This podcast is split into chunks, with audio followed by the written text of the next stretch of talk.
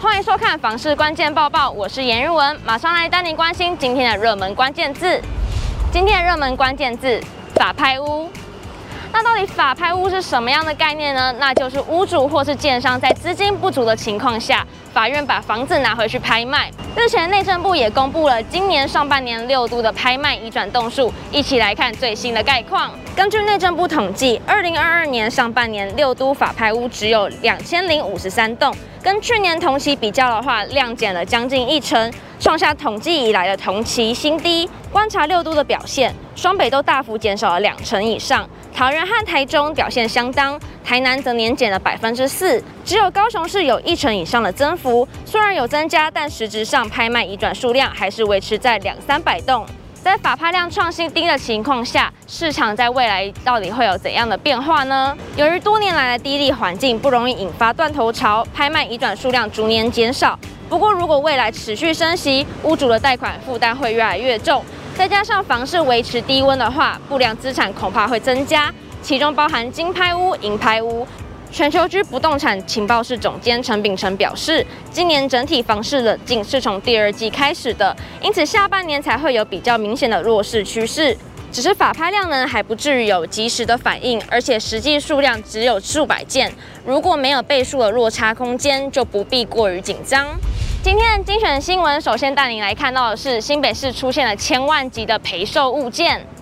位在新北市中和区的远雄左岸香榭园，六月有一笔转售记录。这户位在十四楼，是屋主在二零一五年以七千七百七十七万买下一百二十三平的豪宅，扣下车位后，每平单价大约六十九点三万元。不过，屋主持有七年后，却以五千九百五十万元脱手，赔售金额高达一千八百二十七万，每平单价落至了五十一点八六万元，创下该社区近一年来的新低纪录。在观察该社区近两年的实价登录，发现几乎都是毛坯屋交易，不少物件也都备注上含装潢费毛坯屋。接下来一起关心嘉义县社宅首案的最新进度。国家住都中心将在八月三十一号于嘉义县民雄乡举办福乐安居社会住宅动土典礼。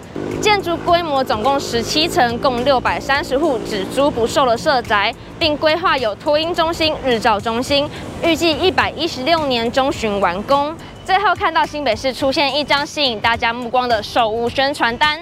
日前有人在脸书分享一张售屋广告，要卖的物件竟是防空洞，上面还写着屋内空间三十八坪，而售价则为一千零八十八万。不过实际上该物件只是一般的房屋地下室，三十八坪的空间在十年前被隔成雅房出租。屋主在半年前购入，目前仍是闲置的状态。不过屋龄已经三十二年了，屋内老旧，而且也没有整修过，所以才想到防空洞作为噱头，希望寻找有缘人。今天要买房卖房，我想问有网友提到买自收屋应该要注意什么？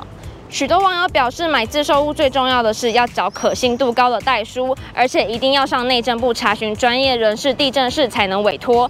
否则找没有登记的代书，风险实在太高了。再来就是价金一定要进旅保专户，来保障自己的权益。想看更多相关新闻，都可以点选下方资讯栏连接哦。感谢收看今天的房市关键报报，我们下次见。